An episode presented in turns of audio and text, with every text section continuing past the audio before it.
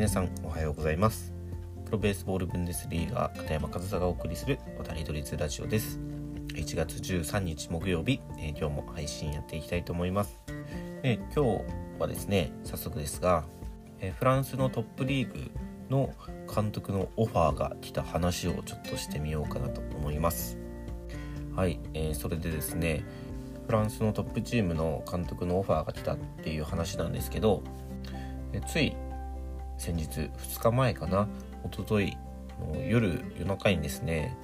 以前今僕が所属するカージナルスでチームメイトだったアメリカ人ピッチャーがいるんですけどその彼から、え Facebook のメッセンジャーを使って急に連絡が来たんですよね。でその内容というのは「Hey カズさん久しぶり」「カズさん久しぶり」と数年前にドイツで一緒にプレーしてた〇〇だけど覚えてる？と。お母さんが元気でいることを願っているよと。まずそういった挨拶から始まり、えー、私は現在、フランスの〇〇というチームの、えー、アカデミーのコーチをしており、そしてそのチームのトップチームで、えー、プレーをしていますと。で、クラブから、えー、ヘッドコーチの誰かいい人はいないかとクラブから尋ねられ私はすぐにあなたの名前が思い浮かんだそして、えー、カズさんならカズさんの他に優秀なコーチを知っているのではないかと思い連絡しましたと、えー、私がいるそのフランスのクラブはフランスで最高のチームの一つです、えー、お返事お待ちしております。というような内容のメッセージが急に届いたんですよ。僕も驚いてあ急にあいつからメッセージ来たって思って開いてみたらそういったオファーの話でね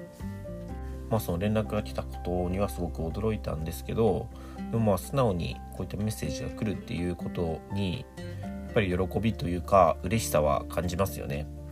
そうやって国を越えてね評価してもらえたということで僕は実際そのオファーをしてきたもともとのそのクラブフランスのクラブには面識はないんですけどおそらくその彼がそのクラブから絶大な信頼を得ているからその彼僕の元チームメイトですねが、え、いいコーチというのであればいいコーチなんだろうということで、まあ、オファーを投げかけてくれたのだと思いますし、まあ、ちゃんと僕の実績みたいなものもね、まあ、調べれば全然わかるものなのでそういったものをね見てクラブもあのオファーをかけてくれっていう風になったと思うんですよ。でそうなってるはずなんですよね。まあ、誰でもいいわけじゃないのでクラブの監督というのは。なので僕がね、まあえー、5年ドイツで、選手としてプレーし、えー、今2年監督としてやって、え昨年はねコロナでドイツに行くことはできませんでしたが、えそういった実績がね本当に周りから評価されるようになったっていうことそれにはもう素直にもう嬉しいという感情がね、え芽生えてきますよね。でまあその返事に関してなんですけど、まあ、ちょっと今の現状でフランスに行くのは難しいと、まあ、もちろんね本当にそういった素晴らしいオファーをもらえて本当に嬉しいし光栄に思うけど今フランスに行くのは難しいという返事をしてねちょっと丁重にお断りする形にはなったんですけどでもまあそれはね巡り合わせというかまあ本当タイミングの問題だと思うので本当にねあの他の国に行って見てそれで新しい経験を積むっていうのもありだとは思うんですけどね。ちょっと現状フランスに行くのは難しいかなと、まあ、そこもね即決してもうそのメッセージが来た瞬間もうそういったちょっとごめんねっていう返事をしたんですけどね、まあ、そういうすぐに返事をするっていうのも向こうとしてはね保留にされるよりは全然いいと思うのでね、まあ、そういったことも加味しながら、まあ、ある意味大きなチャンスを逃したのかもしれませんがまあ、僕としてはね全然まあ良かったんじゃないかなというふうに思います。で一応その返事の中でなんか代わりになるいいコーチがいれば紹介してほしいという内容で分かったこっちでも探してみるよという返事をしたんですけどね。やっぱりそこってなかなか難しいんですよね。まあもちろんいいコーチというのは日本にもいると思います。ただいいコーチであり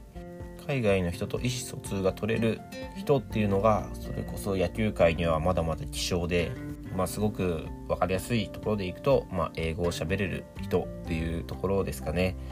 まあ、なかなかその英語もできる人っていうのは日本の野球界には少なくてあとはそうですね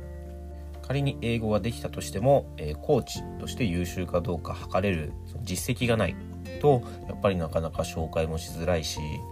フランスの国のトップリーグの確かディビジョンアンっていうんですかね。あのアン・ルートロワ。あのフランス語で1ですよね。1アン。ディビジョンアンっていうそのトップリーグの中の優勝経験もあるそのチームでですね、まあ、そういったとこからなかなかオファーが来るっていうのは珍しいことなんですけど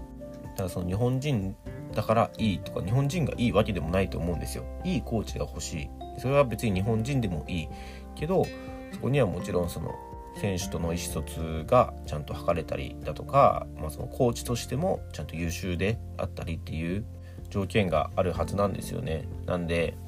ま、ちょっと探してみるとは言ったんですけどなかなかそういった人材っていなくてですねこれが仮に選手であれば全然ハードルはもっと低いんですよ。